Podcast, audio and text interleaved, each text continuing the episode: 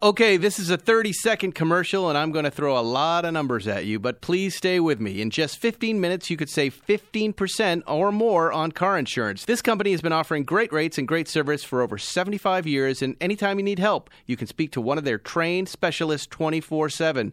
That company is Geico. Go to geico.com today. Sorry for all the numbers, and in 5, 4, 3, 2, 1, I'm out of time. Now, Podcast One brings you Spike's Car Radio. A downloadable Cars and Coffee, hosted by writer, comedian, and automotive enthusiast, Spike Feresten. Now, here's Spike. Welcome to Spike's Car Radio. Here we are in the middle of a gloomy, June-y morning to be with all of you. Zuckerman's here. He's checking his phone. He's getting ready for his busy Friday. Usually you're happy on a Friday, Zuckerman. Usually today is a day where I could just put a car under your nose and you will buy it just like that. I think you're projecting. I'm perfectly happy, and you're the one who's having a difficult morning with the hiccups and the phlegm, whatever you got. I'm happy to be in a great mood. All right. I don't believe you, but okay. Okay. You're the one who needs a doctor. I'm fine. All right. Calm down. Just stay calm. Look at him calm. Look at him. We have He's trying to wind me up. No, I'm not. I really am not. No, I mean, the audience loves you wound up. They love an angry... There's nobody out there that doesn't love an angry Zuckerman. It's one of the greatest shows on earth is an angry Zuckerman. Really? They heard you on the porch in Malibu yelling at the woman. Okay. Okay. I did the world a favor with that woman. Yes. We like it. We like it. We all like it. Just calm down. It's nice sweatshirt. Thank you. I'm wearing some of the Spike's Car Radio merch. I hope all of you are enjoying yours. The Blaupunkt radio with the Zuckerman on there and the little Spike on the buttons. I didn't know. I had one little shirt for my son, and he said, thanks, Dad. And he said, well, wait, is it weird that I'm wearing my dad's merch? And I go, I don't think so. This is James. He's 9 years old. And I go, I think it's kind of weird if I wear it. And he goes, no, that's cool. That's what Jake Paul does. You can wear your own merch, but it's not cool to wear your dad's merch. This is a great conversation. But you're looking at me now. You're calling attention to it. Is this weird that I'm wearing my own shirt? No, I think it's very cool, and I think the audience needs to know that Spike placed the dials for the radio exactly where your ladies' dials are. And so don't tell her, but the dials do fit perfectly. This is an unintentional, and I did give a shirt to my wife, and she put it on. She goes, what do you think? And I say, well, the knobs. The knobs. The knobs. I do like turnips. Was it the dial? It's the knobs. I'll have a plate of turnips, please. I didn't anticipate the Blaupunkt would be so wide on a woman, and it highlights the knobs. It's perfect. But in the car world, right? Come in Tokyo. Play it all day long. We have a great guest on today. Bruce Meyer is coming on. He's an automotive legend in Southern California for the past, 40 years? 100. Founding board member of the Petersen Auto Museum, and a couple other things that you probably don't know about. Also, just as exciting, if not more exciting, we will be chatting a little later on after Bruce to the fellas who started one of my favorite Instagram accounts, Bird Graveyard. They're the ones. You know what a bird scooter is? These are the guys who very quickly put up a site that shows people destroying bird scooters.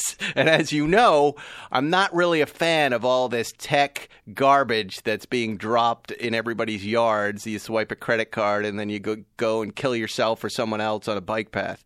So I'm a huge supporter of what they do, and they if you don't know who they are, check them out right now. So when we chat with them, Zuckerman, I don't know, by the way, if they're even going to tell us their true identities, because I know they catch a lot of hell for encouraging people to destroy these scooters. They're fucking heroes. They should be celebrated. They should get some sort of freedom medal, right, for doing this. I really detest these things just being deposited in my world. Well, look, you're a personal injury lawyer. Are you seeing cases? Oh, my God. Absolutely. First of all, the things are half the time are defective. You think anybody's really maintaining these fucking things? Well, hold on. They're Chinese scooters. You know that, right? Oh. Oh. No, don't do that. You can't do that. But what did I do? That's cheap. You almost did something, but it's okay. Oh, okay. So don't. Oh. But no, so, tell us the cases you're seeing. I'm really interested in this. Here's what happens. Okay, here's case number one. The scooters get deposited in front of somebody's doorstep, in front of a restaurant. They're left there, and some poor old person comes out of this business or their house and trips over it and breaks their hip. There are the unmaintained birds, because no one's maintaining it. There's no squad of these, you know, the Chinese manufacturers, Chinese minions coming to fix these things. Well, you know how they charge them, right? There's this cottage industry of kind of homeless people that pick these up and charge them in the house. Well, do they take their homeless tools and fix these things and maintain them? No, I'm agreeing with you. Yes, they're not crazy. It's insane. So I've got ones where they fall apart. They're broken. The fork comes off. The handles come off. They don't break. People get hurt. Then there are just – and here's what I really don't like. Idiots get on these things. They're out of control. And they run over somebody or they hurt themselves. No helmets. No, it's a free-for-all. They ride them between cars everywhere. You know, they've been putting the rules out there. Nobody follows the rules. And I'm seeing I've seen two kinds of accidents, all right? The tall, like a guy 6 foot or higher who comes down. And you know how you're kind of coming off a road and into another part of the road at an intersection and it kind of just dips a little bit? Right in that little dip, he's leaning too much forward, and he just goes flying like Superman. Oh, yeah. It's amazing how quickly they catapult tall guys. Landed right on his face. And the other one, of course, is the tourist, the chubby lady. Yep. Driving at about 20 miles an hour out of control and then right into people. And she has panic, and then as a result, we would call that in cars pedal confusion. She just keeps giving it gas. She will swear up and down she was putting the brakes on, but no, she was just accelerating into disaster. I understand the attitude. You land in a different city, you come out, there are these scooters. Oh, we'll ride these. This is what I'm supposed to do, and I think it's really negligent, and I hope these things stop. And now, have you seen on the West Side just what's going on? There's bike chairs, there's electric, there's 8 different kinds. Right. They're all over the place. Yesterday I was westbound on Olympic, and I went to make a right turn into my alley. Just as I was turning in, two young, I don't want to call them cocksuckers, but two young fucking assholes were speeding on these seated scooters, probably in excess of 15 miles an hour, and I almost took them out. And they gave me the finger. Of course. It took all my years of therapy and self-control not to go around the block and really run them over. It would have felt good, right? Oh, my God, I would have loved it. It would have been a hangover for sure, but at the moment it would have felt so good.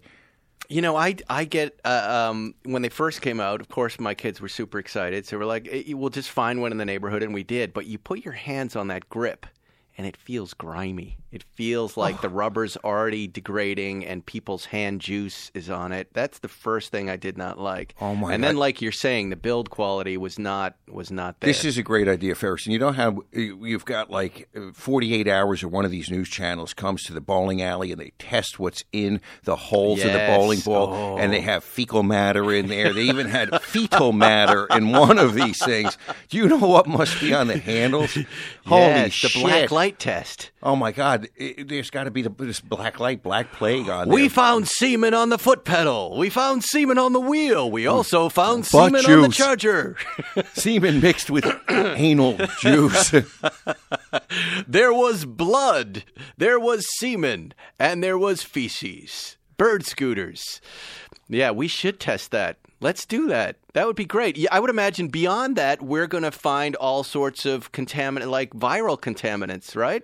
Worse than those Dyson Airblades that supposedly clean your hands, but instead give you the HIV. No, they blow the feces down, and a little feces farm starts beneath. Yeah, it's bad. It aerates feces. Is feces worse than shit?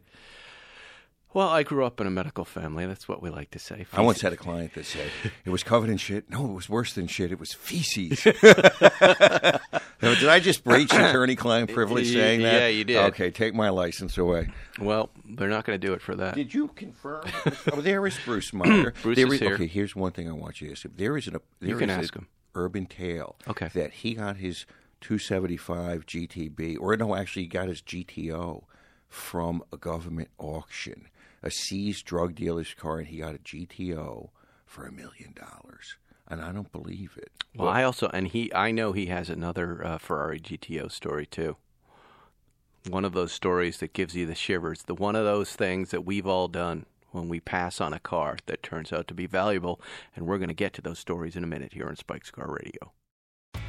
Let me tell you something. Did you know most people have no idea whether or not the motor oil they're using is good enough to protect their engine? Everybody's driving around not even caring about what's going on under the hood. Only one brand literally goes the extra mile to test everything, including ensuring they're the right motor oil for your car, and I'm talking about Valvoline. That's right, Valvoline is the only motor oil brand in the world with an engine lab completely dedicated to testing motor oil. Valvoline takes their products and their competitors, I might add, and runs them through the gauntlet. I'm talking thousands of miles. Then the engineers and technicians take those engines apart to evaluate exactly what happened. Please don't try this at home. Trust that Valvoline has done it for you. Was there carbon buildup? How did the seals hold up? Did the engine perform like it was supposed to? And most importantly, were the critical engine components protected? You don't know, but Valvoline does. So when Valvoline is formulating motor oil for your engine, they know exactly how it performs and what protects it best, because they've seen the results firsthand. It's why I trust Valvoline in my car, and it's why Valvoline has been trusted for more than 150 years. Head over to Valvoline.com/Spike to see what product is right for your engine. That's Valvoline.com/Spike. You're listening to Spike's Car Radio. All right, we're back here with Bruce Meyer. Bruce, we've been wanting to have you here for a very long time. If you don't know Bruce, he's a prominent businessman here in Beverly Hills. He's the owner of Gary's in Beverly Hills. He's the founding chairman of the Petersen Auto Museum, a story I want to ask you about.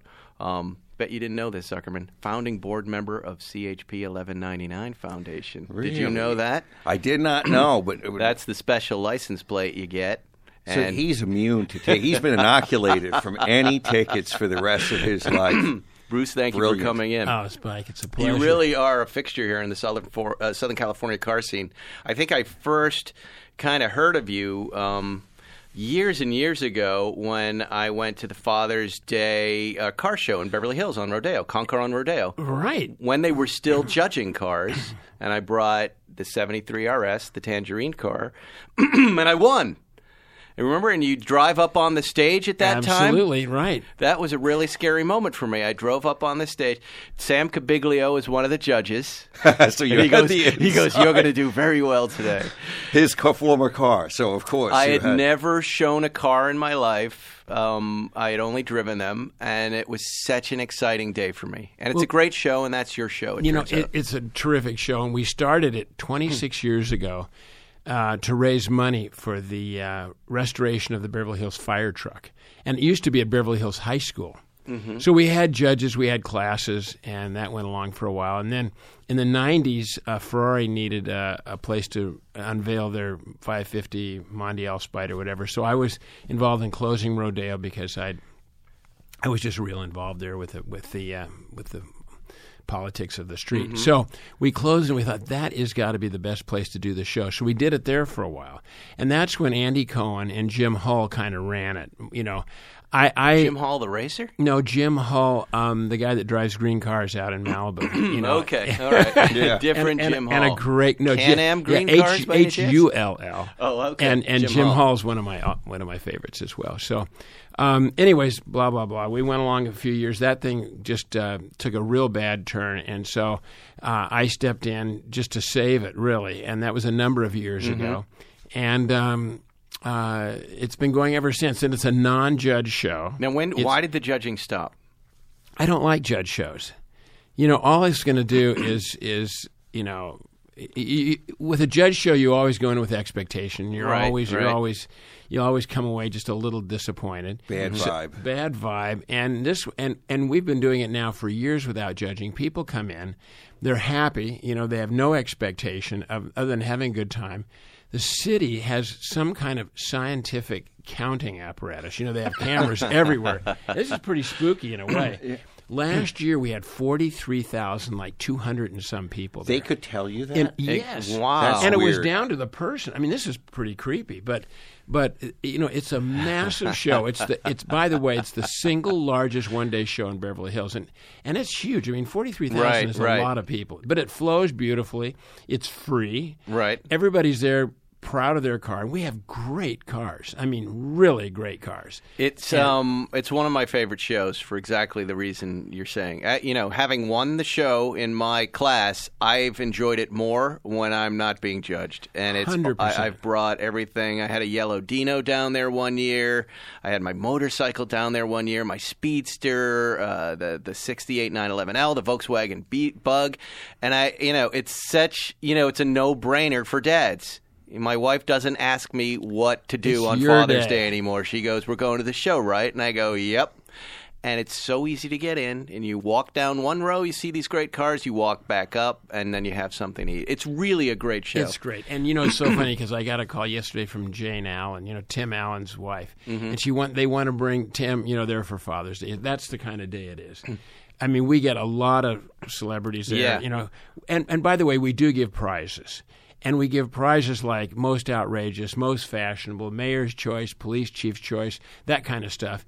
And Caitlyn Jenner gives like most outrageous and did last year and will again this year. Awesome. And so you know, so why we have, smile when you say Caitlyn Jenner gives most outrageous. You know, and I happen to be a huge fan. Bruce and I used to ride our bikes together. He's a GT3RS owner, right?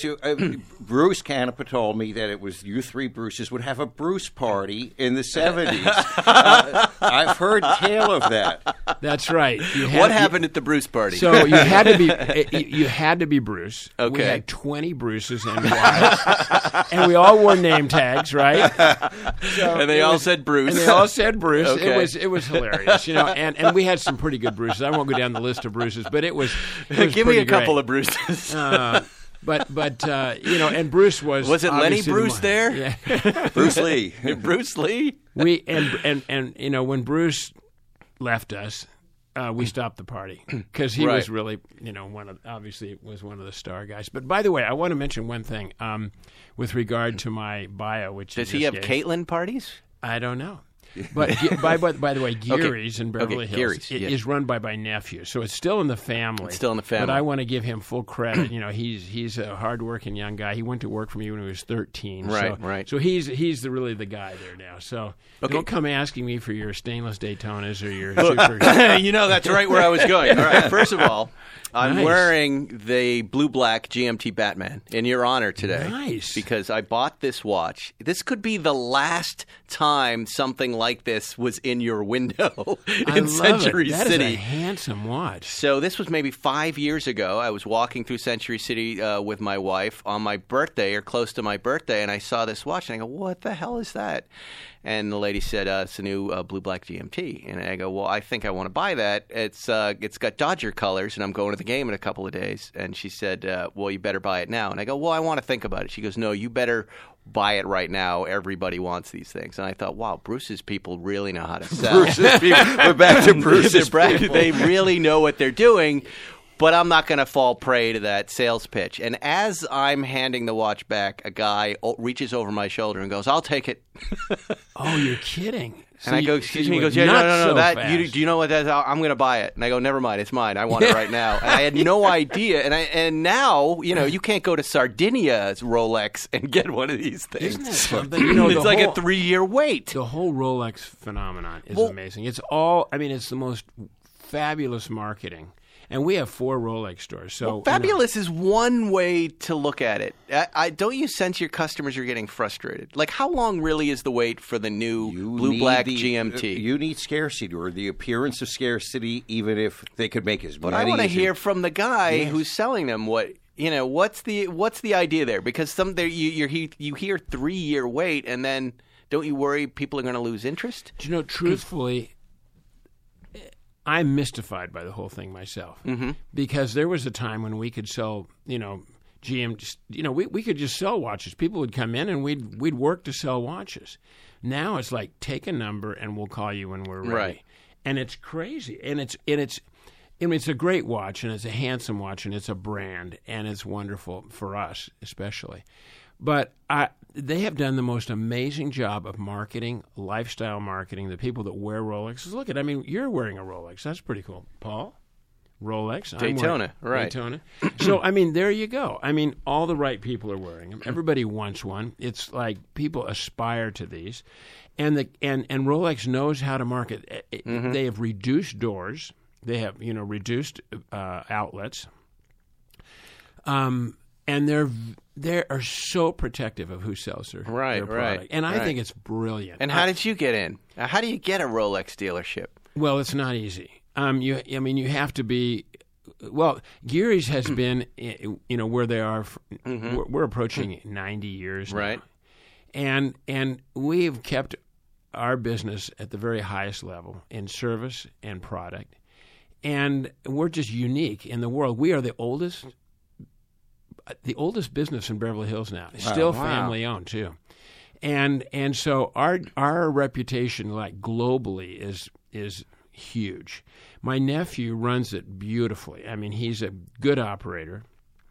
And you know, they do need outlets. So mm-hmm. we started with Rolex in our main store on Beverly Drive, and we did such a good job for them. We don't mess around. By the way, I mean, I could tell you there's outlets here in town that, you know, like the new Pepsi, you know, that watch. That's we all want that. Yeah, everybody wants it. But they're you know they're selling for like 2x.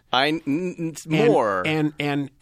And there are Rolex dealers that will sell them to family and friends and then resell them. It's like the old Ferrari days. Yeah. We've never done that. We sell it to the end user at list price. We take no premium. And I mean, is it first come, first serve, or is it best customers serve first? Kinda. Yes. Yeah. What about you? If you said I wanted the new one, would they get you one? In the store, they have an FOB, friend of Bruce, you know? Yes. I've tried that, by the way. Yeah. And it works. It used to, at least. Yeah. I haven't tried it lately, but that's fun. So we obviously want the right people to wear our product. Right.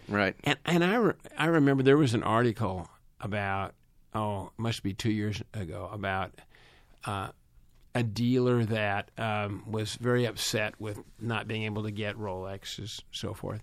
And so they wrote an article about the LA Times about it started with Ferraris, you know, like, why can't somebody just go up and buy the right Ferrari? But you've got to buy 3 Ferraris before you get the right one. Mm-hmm. And I said, you know, one of the reasons is Ferrari is trying to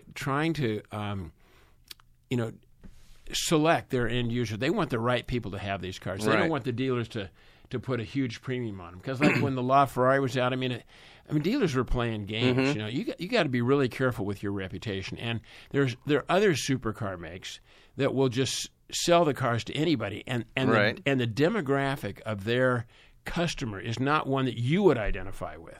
So it ruins the brand. You know what I'm saying? It's a delicate act. It's a delicate balancing act of getting the right people. You know, the Jackie Stewarts and the Roger Penskes and the Paul Zuckermans and the Spikes. Seriously, to wear Rolexes. After Penske. Listen, but those are guys that have built the brand, and it's a lifestyle. And so Ferrari has done a decently good job, you know, of minding their lifestyle, you know, the lifestyle brand. I don't know. We went to a Ferrari party the other day in Pebble, right? Was it last year or the year before, where there were some questionable humans? Well, 90-year-old men with straw hair and stripper girlfriends. The age disparity between man and woman was fantastic, but I will say that's part of the Ferrari brand. That the party they threw was really great for the 70th anniversary, whereas you went over to Porsche and it was like, now we will be auctioning the glasses.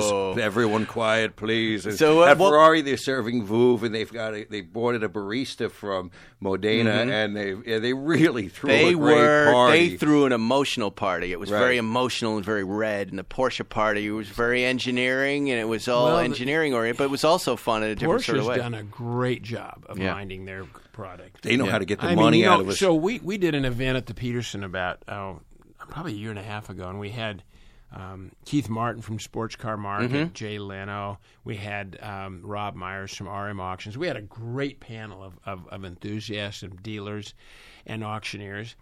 And so we were discussing like the past, present, and future of collecting. And it all came down to one word, Porsche. Really? Right. It is amazing. So my son is 42. He's a total Porsche-phile. You know, I'm 78. I'm a Porsche guy. I mean, Porsche's done, you know, we can kid about the Germanic part, but boy, if there was a brand that has managed itself well, and we did that event at the Petersen Porsche Effect, the Porsche effect on marketing, on style, on continuity, it's massive. And look at, Paul, you've got a Porsche, don't you? A couple. The great thing is, and Spike will attest to this, because when we met, I had, I think, an E-Type Jag, and I had a 62 Corvette. And that's where my tastes ran. And I thought Porsche was for, you know, rich. By the way, it's Porsche. Porsche. I'll say it thank for you. Thank you, Bruce. Thank you. And I was... When somebody says Porsche, I go, I know. I've been trying. I've been trying. Paul, it sounds so good coming with that, you know. I always said, I just don't want to say it the way the Germans tell me to say it. There's a reflexive anti... That's your one... It's my one thing that... But you can get in a car...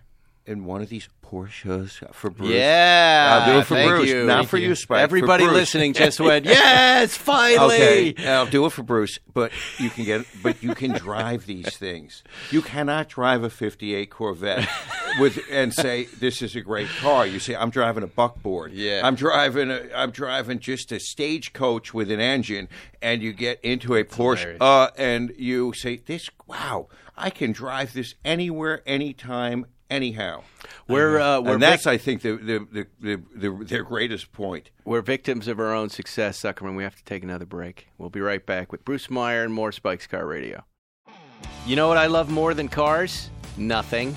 But cats are close, especially my cats, Jupe and Zazu. They are awesome. And you know what I love about them? They jump on me in the middle of the night and scare me, and it makes me laugh. You know what I don't love about them? Is cleaning up their litter box, which is why Arm & Hammer created new Cloud Control Litter. There's no cloud of nasties when I scoop. It is 100% dust-free. You know what I'm saying? You breathe in that cat poop dust, who knows what's happening? This cat litter is free of heavy perfumes and helps reduce airborne dander from scooping. So what happens in the litter box stays in the litter box. New Cloud Control Cat Litter by Arm & Hammer. No more cat litter dust. More power to you. You're listening to Spike's Car Radio. All right, we're back in. I know, Zuckerman, we have a lot to get to, and we have we're going to go long today. I hope you're all right with that. Well, I've got 10 o'clock appointments, but it's worth. But they can wait. Okay, my clients can wait for Bruce. All right, Bruce, let's get. We want to get into a lot of these stories. I want to hear and boy, there's so much. I'm looking down this list. All right. Quickly, let me get to a small one. You're 77, 75 right now? I'm 77 now. I'm just going to turn 78. Here's my question for you. Do you approach the car hobby differently at this age? Because I bumped into you a year ago, I think, in a back alley in Beverly Hills, and you had an old Bentley that you had just taken through Amish country, and it was filthy, right? And you said, I don't clean these anymore. I'm at the age where I just drive them. I want to know, what are your car rules now? How do you approach it? Okay, so I say I've gone into preservation mode. You know, when I turned 75, there's just something about your, you know, how you're put together, how your mind works, that all of a sudden you start feeling your age. I've never felt like an adult. I still don't feel like an adult, by the way. But I went into preservation mode, and I've stopped riding motorcycles because I've just had some friends that just have had horrible problems lately. Mm-hmm. Stopped riding motorcycles. I've run Bonneville for years. So you stopped at what age? 75. That's awesome. And I thank God. Awesome. I thank God that I made it this far. I mean, I dated my wife on motorcycles. My whole life was motorcycles. I raced motorcycles. I mean, you've been in my garage. I got motorcycles. I love motorcycles, and I love some of the bikes on your. Wow. I want to see them because I'm crazy about motorcycles. Okay, so no bikes. No bikes. And I stopped running Bonneville, which was like a big part of what I loved. Right. And my car just sits there looking at me and say, let's go, you know. And I've stopped skiing. I don't want to get hit by a snowboarder. But I'm talking more about the car hobby. Like, well, and I don't. And I'm just not looking for anything for sure. I don't want to acquire any new cars. That being said, stuff finds me. You know, I bought that 910 just a little bit ago. Mm. I'm just a huge fan of Le Mans. And so cars that have any nexus to Le Mans really appeal to me. Yeah. I don't want to get into any long-term restorations because, I mean, I don't know how long I've got left. And you know, right. And you know they don't go quickly. I mean, right. Somebody said, well, you know that. Okay. That's 3 years. All right. Yeah. All right. Tell us the story. And I always get the details wrong, but at some point in the past, you acquired Steve McQueen's 58 Speedster, correct? Black, Rudge wheels. Looks just like Zuckerman's. Twins. And Steve McQueen caught wind of this. First of all, where did you buy that car? So was I bought the '60s. It was definitely in the '60s. Just stay on the mic there. So it was in the '60s. I was at a car show, and I remember it was somewhere out in the valley, and I forget where. It was at a high school. You know, back in the old days, they would just throw car shows. Right. And I saw this beautiful black Speedster. Now, I started driving Porsches in 1961. So I've always been a fan of Porsches. So I saw this little black Speedster. It just checked every box. You know, black, Rudge wheels, just fell in love with it. $1,500. Oh, my God. Yeah, right. They had a for sale sign on it. Or the guy just mentioned that he'd sell. I forget. It's been so long ago, but I bought the car. And then as I'm buying it, he said, you know, this used to belong to Steve McQueen. I go, great. You know, I think he was doing the Rifleman or something. So let's stop right there. What does that mean? Because we weren't back there at that time. What does that mean in that moment? Did his celebrity bring anything to the value of the car? Did it mean anything? Nothing. I would have paid nothing extra. It didn't matter to you, even though he's huge, right? At that moment? No. I mean, maybe Clark Gable might have meant something. Right, okay. But Steve McQueen was just like a TV guy. He's too new. He's like Joey Fatone. Absolutely. And so I was racing motorcycles in the desert and that kind of stuff, and Steve was out there with Bud Eakins and all the cool guys. I mean, you know, we all knew who he was. I mean, he was cool, but it didn't add register. Anything to okay, that. So cool. I had the car for like 10 years. I had it serviced up in Bob Smith in Hollywood. Mm-hmm. Pete Smith ran that dealership. And that was the go-to place. You know, if you didn't live anywhere near, who's the guy down in Manhattan Beach? Vasek. If you didn't live near Vasek, I mean, it was like Vasek Polak and Bob Smith Porsche Audi. Mm-hmm. So Pete Smith mentioned to Steve, because Steve kept his cars there. You know, by the way, you know, Bruce Meyer has your old Speedster. And Steve said, no way. You know, that car, I sold it to a stockbroker or something. It's just gone, you know. So he says, no, I think he does. So anyway, so I get a call from Steve, you know. Hi, Steve. Bruce said, Steve, you know, I hear you have my old Speedster. And I said, well, that's what I understand. You know, I love it. You know, he said, well, I'd love to see it. I go, great. So this, my wife was definitely in on this trip. We went out to Westwood because he was living in Malibu and I was living in on the west side as well. So we met out in Westwood. I'll never forget, some little residential street. And I pull up in this car and Steve just like charges the car like, oh my God. And and he comes up and he tears the carpet, you know, which is glued down, just like hello, you know. Defacing your car, vandalizing it. and he tears the carpet up and he says, that's where my roll bar was. And he said, let me see under the bonnet in the front. And I opened it up and back in the old days when the guys were racing cars, they recapped the tires. It wasn't like you'd go down and buy a new, you know, Goodyear or something like that. So there was a famous recapper named Gardner Reynolds, and I still had his Gardner Reynolds recap. Well, Steve just went crazy happy, and he says, you got to sell me this car. I said, I don't want to sell the car. I love the car. My wife says, don't you sell that car. You love that car. So, you know, I said, Steve, it's just really not for sale. Well, he called me like every week for like 3 months, you know, and you was know, it late I just at night or early in the morning? During I'd love to say it was at midnight. Now, did he make his own calls? I forget. Oh yeah, he made his own call. It's Steve McQueen. Steve McQueen. Steve, look at it. I mean, you don't understand what this car meant to me. I bought it new, and it was on. You know, I have so many memories. Oh man, that's seed theory. Seed theory. You eventually plant the seeds, and the seed blossoms in Bruce's head. And well, it was more like the water torture, you know, and it was just like every week. And I thought, you know what? I said to my wife, you know what? This car really means something to him. I'm going to sell it to him. Mm-hmm. And just with the idea that when he's done with it, he'll sell it back to me. And that's the way we did it. And there's a great picture of the two of you. If you Google Steve McQueen's 58 Speedster, you'll see some very early pictures with him. it with a gal in the car, very classic looking, late '50s. Neely McQueen. And then you'll see him even fixing it or washing it, and then there's a picture of you and Steve, and I think there's a dog. Is there? Yeah. The dog's got his nose right in my private parts, and so I've taken a lot of heat for that. It's a great shot. What an iconic shot. It's a fun shot, and so I was happy that he got it back. I mean, and I sold it to him for $18,000. I thought, that was market price back in the 70s, And you made a little money. And so, experience. It wasn't. I loved the car. So there was I forget the fellow's name, but there was a Porsche finder out there that could find anything. I said, will you just find me another super black Speedster, Rudge wheels if you can? I'd like to get one back. So it was like 6 years later, he called me from San Diego. He said, Bruce, you're not going to believe this. I found exactly the car you're looking for, a black super Rudge wheel Speedster. Do you still want one? I said, absolutely. I want to say I think I paid 30-some thousand for that car. So Is that the same car I own now? No, it's the car I own now. Oh, but that's a 57. Mine's a 58 Super. Oh. And it has a hard top. I put a hard top on it. Right. Wow. And it's a twin to your car. Right. Twin to your car. Anyways. Well, how many black Super Rudge wheel cars were there? Yeah. Three. By my count. Yes. Anyway, so that's the story. And of course, he passed on and went to Chad. It's the only car that Chad kept. Mm-hmm. And I'm happy he has it. At the end of the day, I'd love to own it still because I still love the car. But I've seen it and sat in it and stupidly turned down a ride in it. I was shooting with Chad. Well, if you want to ride mine, it's exactly the same. You know what I want to ride of yours. Yes. Well, we all know what that is. It's from 1961, and it raced in Le Mans. Or Ferrari. The short wheelbase. Oh, the short wheelbase. But, I got to give a shout-out.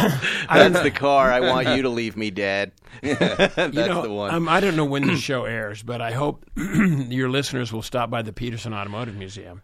Well, we're going to post this next Wednesday. Oh, perfect. But if you want to promo the Father's Day show, which is this weekend, we can cut out a little piece and I'll put it out on my social media. Okay, well, just between us, it's Sunday, and I think you all know it's Father's Day on Rodeo Drive. Free show. It's the greatest. Lots of celebrities, and Spike will be there and Paul will be there. So we're going to be there. Come see them live. Here's what I'm excited about most of all.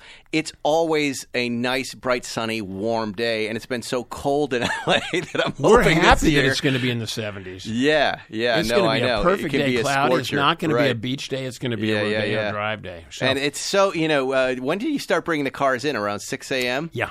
Mm-hmm. That I've gone at 6. I've gone at 2. It's perfect because there are shops there. It's like that Carmel show. There are shops for the wife to go to if she's not a car person, and she shops. You and the kids can do your thing, and everybody's happy. And it's easy in and easy. It's such a perfect little show. And people watching, oh, my God. Yes. The best. Rodeo Drive, Father's Day, Concours on Rodeo, they call it. You got to go this weekend. And if you're listening right now, you missed it. I'm sorry. You'll do it next year. All right. Okay. So I want to do a shout-out for an exhibit, 2 exhibits that we have at the Petersen, just real quickly. One is winning numbers, because you mentioned the short wheelbase. Yep.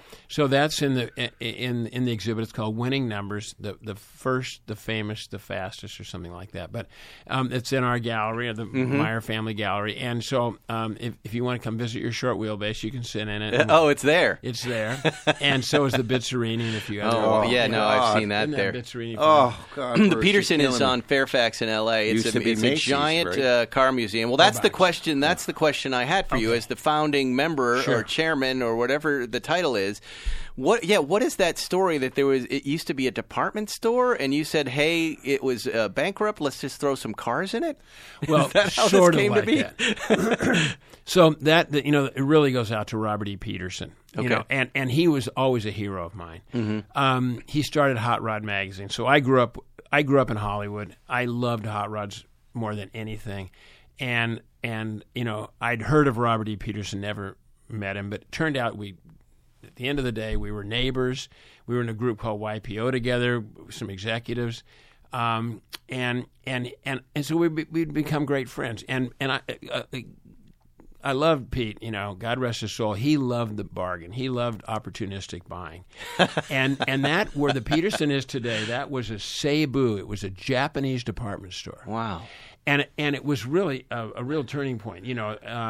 Say boo. Have you ever even heard of that? And they couldn't give it away. No. And what is it worth? So then it became Orbach's. Right. Old Orbach. See, and it's right across from the May Company. So, you know, this was the gateway to the Miracle Mile, which had, you know, Desmond's and Phelps, Turkel, and all. I mean, this is the area I kind of did my – this was, you know, a very big shopping street.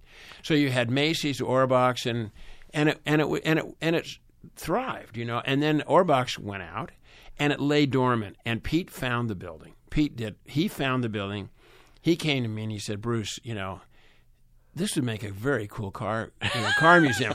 You know, he was just trying to think, why do I need to buy this building? And you said, huh? Well, you know, and I'm addicted to cars, so he whispered it to the right guy, you know. So, hence, you know, we both of us were board members of the Natural History Museum, so it would take a whole podcast to, you know, go through how it happened. But the Natural History Museum had an alliance with the Petersen Museum. We put it together and blah blah blah, and then it was the perfect mismatch, because the Natural History Museum is so not cars, right?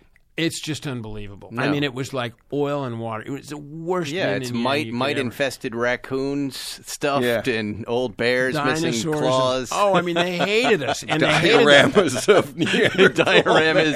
cavemen with mites on their face. When we opened the Petersen for the first 20 years, we had dioramas. We thought that was like cool stuff. Yeah. Now we don't have a diorama in the place, you know? Which is a great thing. We got all the new tech stuff. But the dioramas, you know, when we for 20 years we had like Main Street, and we had a billboard and the Puppy Dog Cafe and the dealership, I get it. You know. So that it really it worked for the first month. Yeah.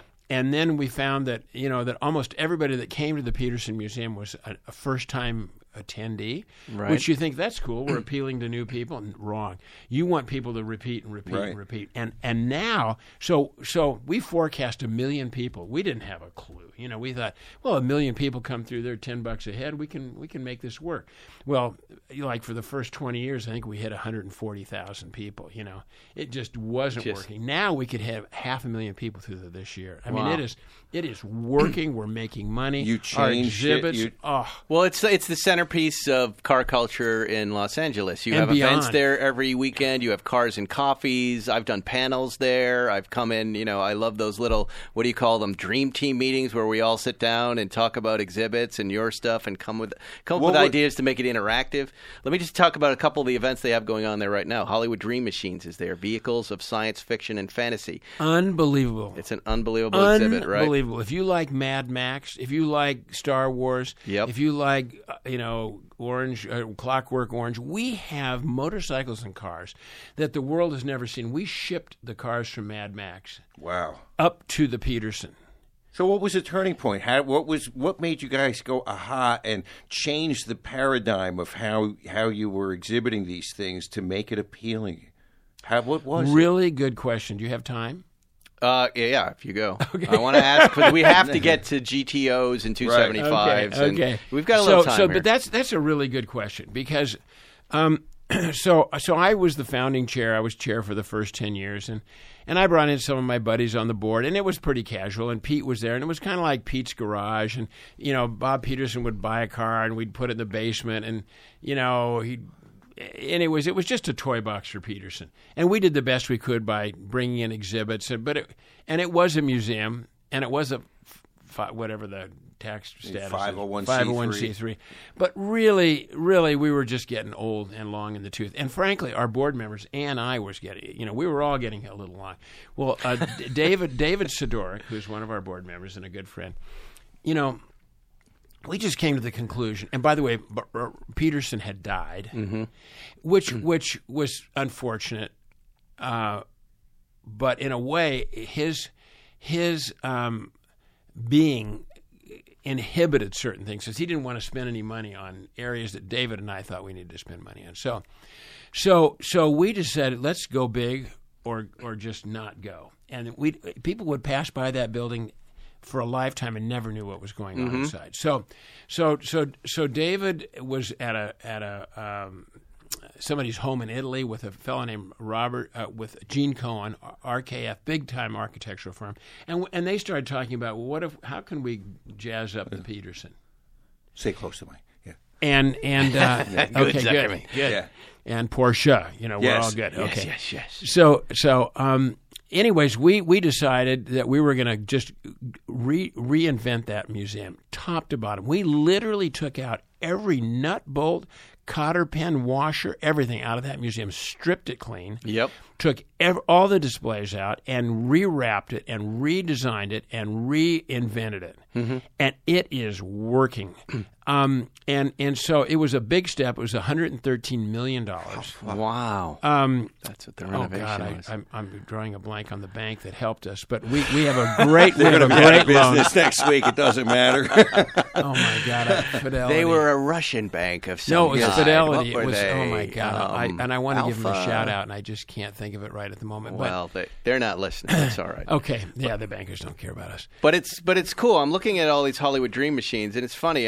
When I was at the last Dream Team meeting, you guys were going through this and you were going to do it. And, I ended up hearing about it from moms. They're like, oh, this is great. The Back to the Future car thing is there. And for parents listening, this isn't – you're going, well, my kids are too young. They're not going to be able to touch. No, there's stuff to touch. They have a whole room of stuff to touch. There's all this interactive stuff there, and now is the time. It's really appealing to this museum. And by the way, right along with this thinking, when you go to the Petersen, look around at the demographics. You will – I mean, there's every ethnicity, gender, age.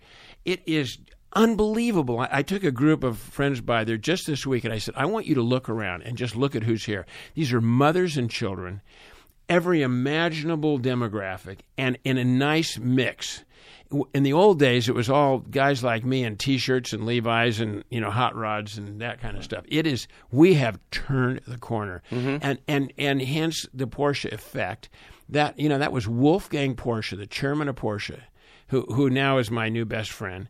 He literally brought that exhibit to us and paid us handsomely.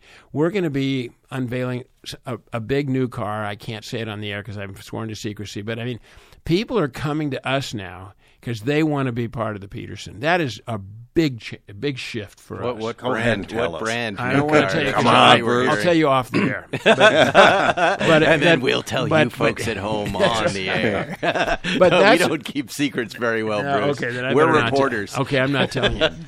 But that's kind of what's happening there. We are just the epicenter for the autumn. And by the way, the area is the gateway to Museum Row now. Right. We've got unbelievable. It was just total serendipity. We are by the way, our architecture, the LA Times architecture critic, when we first opened, I mean, gave us the worst review imaginable. He said, it looks like Bob Petersen's thumbprint. It's the Edsel of architecture. He just went on and on. Yeah, Edsel of architecture. This guy is getting a paycheck. Clever. No, this guy's gone now. There's payroll for an architecture critic. This guy's now writing for a long-term trucking magazine, long-haul trucking magazine. TV critics aren't even getting paid anymore. The architecture critic, who is that guy? We now win architectural awards. Everybody knows we're the only building in the world that looks like that, and I think it's fabulous. It's cool. All we told the architect was make it red and chrome because in keeping with Hot Rod magazine, and he did it.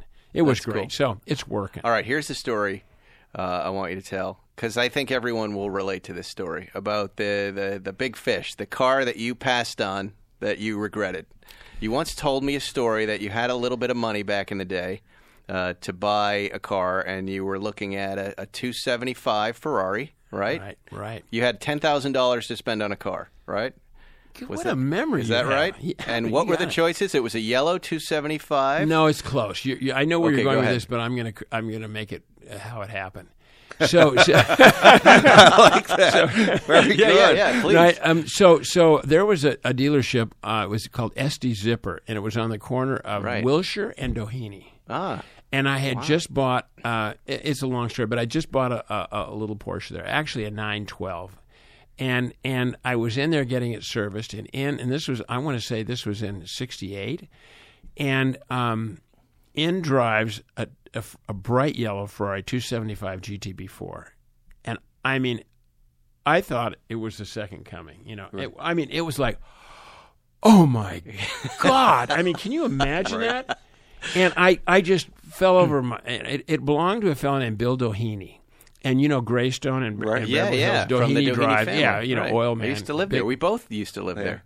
We're both Doheny grads. So, I mean, I just said, oh, my God. I didn't know how much these cars were. But I said, if you ever sell this car, you got to sell it to me like Mr. Big, right? Right. So in 1970, I got a call. You want this car? You know, I said, absolutely. Well, I paid I remember it to the penny, $10,750. And the market price was around $10,000 in 1970. Because a friend of mine, there used to be Jerry Siemens from Southwest Leasing. You know, that used to be the big leasing company. Anyways, he said, Bruce, you're paying $750 too much. I said, no, I really want this car. It had 12,000 miles on it. It was bright yellow. And it was stunning. And so I bought the car, 1970. I still have it today. So, I mean, I've had it almost 50 years. The big mistake I've made is selling stuff. If I could go back through my mistakes, just don't sell. Anyways, buildings or cars. Right. So I'd had the car about 6 months, and a local guy, and I'm I forget his name right now. He's probably came to me and he said, I want to trade you that car for a GTO, Ferrari GTO. And I'm thinking to myself, and it was yellow. It was Tom Martindale. He was kind of a dealer, but he was representing me. He said, we want to trade you this car. This is a Ferrari GTO, Bruce. Do you know what that is? I go, you know, I'm looking at it. And I mean, I was not a Ferrarista. You know, I wasn't anything. Right. I didn't know. And I'm looking, and here's a car with no roll-up windows. It's kind of a dull yellow. It didn't even have polished wheels. Are you kidding me? I like chrome wheels. And I look at it, I mean, you want to trade me straight across? And they had it advertised for $8,500. So and if you want, I'll give you the ad, and you can post it on your thing. Because I still have the ad for this GTO. Which is now owned by Tom Price. So I thought, you know, Mr. Smart, you know, like the guy's trying to, you know, he's trying to hustle you. You're not going to get taken. He's trying to make you rich for the rest of your life. That's right. Anyway, so that was not my best decision. So you said no. So was his pitch that your 275 had depreciated in value? That I know you paid this for it. You know, he really didn't have a pitch other than, you see, he was more knowledgeable. Right. About the importance of it. But I was just looking. I had just emptied my savings account. That was my net worth, $10,750. Yes. And this guy wants to trade me an $8,500 piece of race car. Forget it. Yeah, no, you made the right move, kind of. Did you say, well, I'll tell you what, I'll take the GTO and you give me $3,000? No, Paul, I wasn't as smart as you, because I follow your Instagram. No, I was not a dealer and a wheeler. You know, I just looked and I thought, you know, that's not a good one. But I should have. In retrospect, I probably should give me a few $1,000 and I'll take that thing from you. You know, but I wasn't that smart. And I look at it, and you still have the 275. Truthfully, it wouldn't change my lifestyle today, because I still have the 275. I'm sure. I could. It would only change your net worth. It would only $50 million. You can't worry about that. Who can worry about $50 million? Yeah, that's just nothing. Pocket change. My family will worry about it. You know, I'm not selling anything. You ended up with a GTO, and there is an urban tale about that. You do have a GTO, right? No. Short wheelbase. Oh, you have a short wheelbase. And somebody once said to me, well, he got that out of the government. Oh, no, the Testa Rossa. That's the Testa Rossa. That's the Testa Rossa, yeah. I've you know, thankfully, there have been some really bad drug characters out there, and I've gotten a couple of a true story. So that story is true. 100% true. So I bought my first Porsche from John von Neumann, who was the early, you know, distributor, very well-known guy, racer. And he had this silver Testa Rossa that by Ferrari's records, it's won more races than any other Ferrari. I mean, I don't know how they computed it. It was their calculation. And so, but I'd always loved this car, and he had it, you know, back when I bought my Porsche from him, and I've always loved it. And so when I started to have a few extra dollars, there were a couple well-known kind of car hunter dudes, you know, you just say, look, I want this, and they'll go find it. So I said, you know, see if you can find John von Neumann's Testa Rossa. Mm-hmm. So both of them said, sure, I'll find it. You know, one of them was symbolic, and the other one I was another fellow, Richard Freshman. And, you know, there were guys out there, you know, that knew they could get anything done. So that, independently, they both came back and said, Bruce, that car's going nowhere. It's we found, the good news is we found the car. The bad news is it's owned by Interpol. So that didn't sound like a ready dealership to me. So I waited, and it was probably another 5 years or so. Uh-huh. I get a call, Bruce. You know that Testa Rossa that you want is going to government auction in The Hague. Interpol in The Hague. In The Hague, Interpol had seized a car. Not a bustling classic car market. The Hague. And this guy, I think his name was Salzman or something. He was I don't know. He was a European guy, mm-hmm. but he was a criminal of some sort. He was a criminal. Yeah, Boy, they sold it in Holland. There's no internet, and so they probably had, I don't know, I want to say 15 cars. You know, right. Some significant. What year is this? I want to say this was in 2000. Okay, so fairly recently. Maybe 2001. Oh yeah. And so I, oh my God! And I was on my way to Goodwood. I was taking my mm-hmm. Corvette to Goodwood to run Goodwood, and it was, I heard about this on a Wednesday, and the auction was Saturday. And so they said you have to have a certified check mm-hmm. or a letter of credit for whatever you're going to bid. And they're going to mm-hmm. open them on Saturday morning. And I'm going, holy cow. You know, I mean, where do I round up the money in time to get this deal done? So I called a friend of mine who was a big-time guy. And I said, I need a letter of credit for so much money. And he said, yeah, no problem. So he called his bank, you know, Bruce is good for it, blah, blah, blah, give him a letter of credit. So I contacted an attorney over in the UK, Martin Emerson, who was kind of the go-to car attorney. And I said, Martin, I want to put a bid in for the, you know, the Salzman collection, the 57 Testa Rossa. So anyways, I put a bid in. Now I'm thinking like low bid, right? And because I don't think anybody even knew about this auction. I thought, you know, how you hear guys buy buildings and nobody's even heard of the auction. So off I go to Goodwood. I get there on Thursday, and everybody's talking about this auction. I go, oh, no, you know. And it wasn't just my car, but they had a short wheelbase. They had some really fine stuff in there. So I had to kind of recalculate, and I thought, you know what? Okay, so I'm not going to get it for what I hope to get it for. I got to get closer to market. Right. So I raised my bid to what but you know, who knew? I mean, nothing. These were all closed bids. This wasn't a live auction. You got one shot. When they open those envelopes, it's not like, okay, so here's that's it. You got one more best and final. It's you know, it's the deal. So you really kind of guessing all the cars, right? So it was a big deal, and you had Interpol and all that going on. Do you remember what your first bid was before you? Yeah, I do. What was it? I don't want to tell you. But it was. Well, it's 2000. That's a lot. No, 20 years ago. It was a long time ago. Yeah. It was a long time ago. But that's when the $1 million cars are paying $1 million for a car made you go, what? I'm not going to. These cars aren't worth $1 million. They're cars. Do you remember when somebody was a millionaire? Yeah. Right.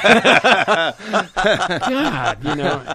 Anyways, I still think it's, I didn't grow up with any money, and so I still think a millionaire is pretty cool. But anyway. Anyways, so I raised my bid, and I that was on Friday. I raised mm-hmm. my bid.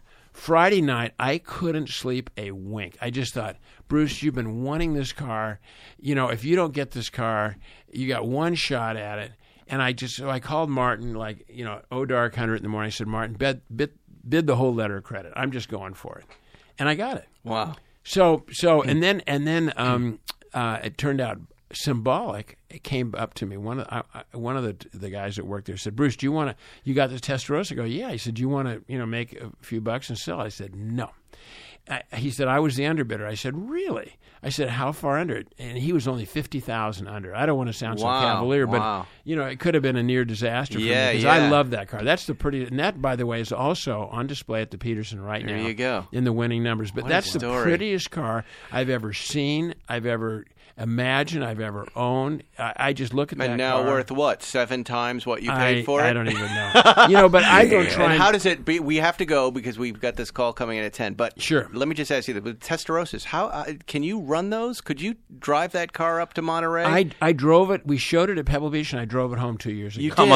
Without any trouble? No trouble. Though, you know, when you win races, you got to finish, right? Right. No, that car, I take out to Cars and Coffee out of Topanga. You know, I drive it everywhere. My favorite thing when I know you're coming to a Cars and Coffee, I always know that you have such a great way of making an entrance. We were up at Greystone for some pre-Cars and Coffee before the Greystone event, and And sure enough, like 25 minutes in, you hear this noise. Everybody's already there. And then, and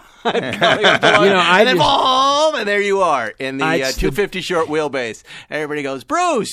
It's the drive. It's all about awesome. The drive. It was awesome. And that, in my age, you know, I used to save stuff and didn't want to put miles on it and blah, blah, blah. Forget it. Who are you saving it for? That's right. So I don't have, I haven't calculated what my cars are worth.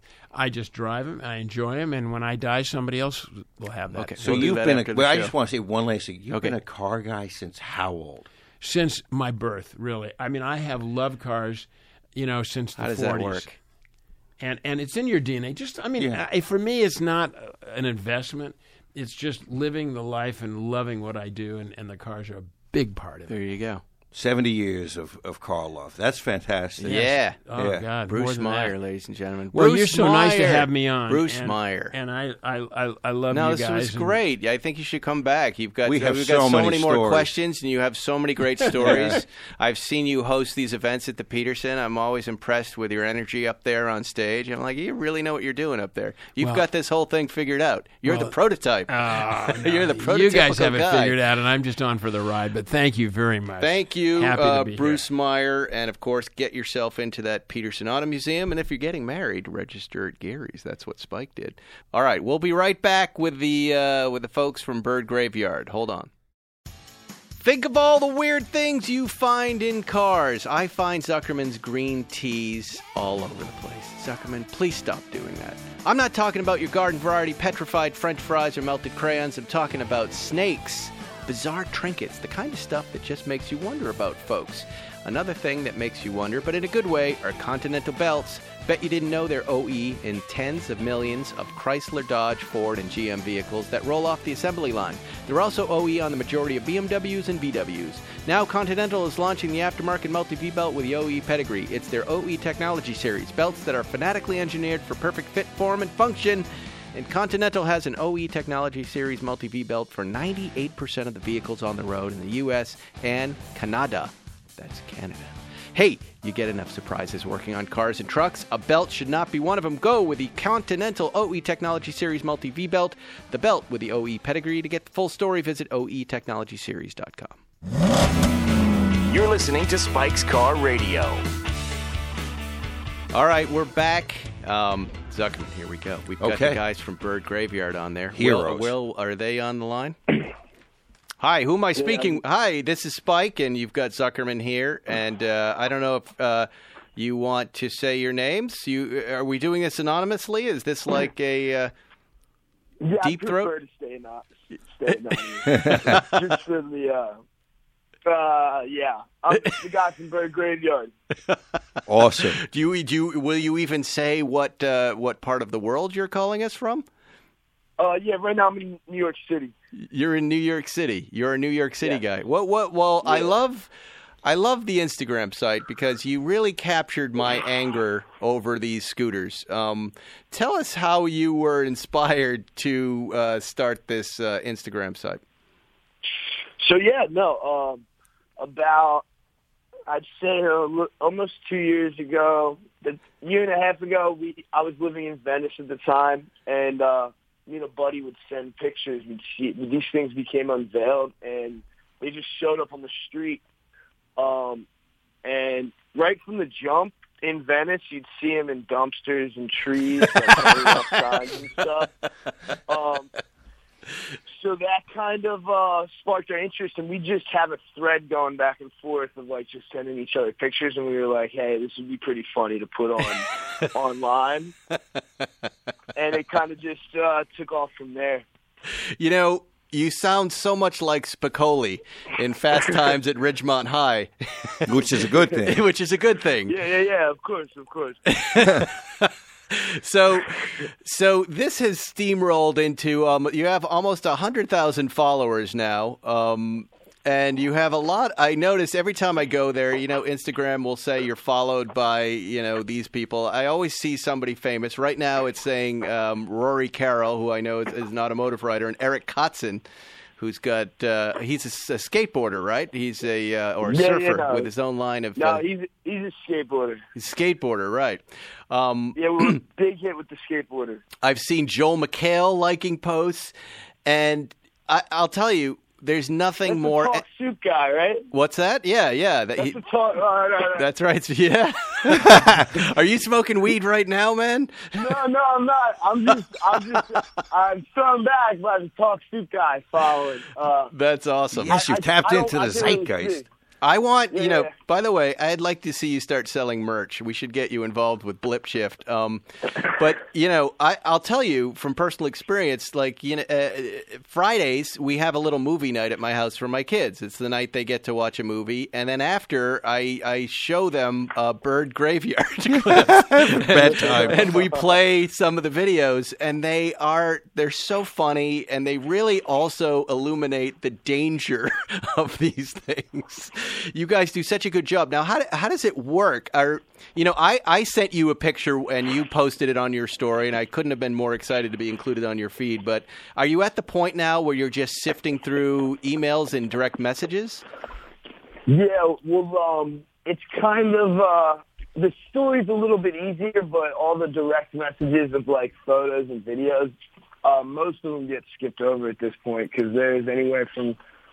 On a good day, 100 constantly coming in. So wow, it's a lot to look at, and this is kind of a hobby. It's not a full-time job, even though it sometimes it feels like it. Yeah, no, you've actually captured something. I know here on the west side of LA, people are hotly debating these things. One side is saying this is good for everyone, and the other side is saying it's garbage and it's just slowing down traffic and the rest of it. I happen not to like the unregulated aspect of it where these guys just throw stuff on sidewalks, or you wake up in the morning and there's 10 electric bicycles on your front lawn. I don't understand how that can happen. I couldn't put my fucking trash out there like that. Yeah. My favorite posts, though, are when girls are riding and crash, or tourists crash off the bike path and into the sand. I'm also a fan of the big drops. I get worried, though, somebody's going to drop her scooter on somebody's head. That I don't want to see. Have people been trying to find you to get you to stop doing this? Has Bird contacted you and asked you why you're doing it? No, they actually blocked us on Instagram. We were blocked by them. It's not, at some point when we kind of started getting recognition, I would just go comment on their photos saying, hey, and the wavy emoji. Yeah. So that's why they blocked you. I probably did that 6 or 7 times, and I'd post it on the story for kind of people to laugh at. Oh, that's really smart. Everybody would go comment on it Bird, you're a piece of shit. I'm going to find you. By the way, I encourage everybody listening to do that right now. Here's a nice stat for you. You have more followers than Bird does. You're doing better than they are. That was a big day. When that happened. I love this guy. Yeah, well, Mr. Spicoli, that's what we're going to call you. Thank you so much for calling into the show. Zuckerman and I think a lot of our followers and friends are big fans of yours, and we can't wait for you to take this to the next level. Do you have your eye on any other tech conveyances? Yeah, that is New York.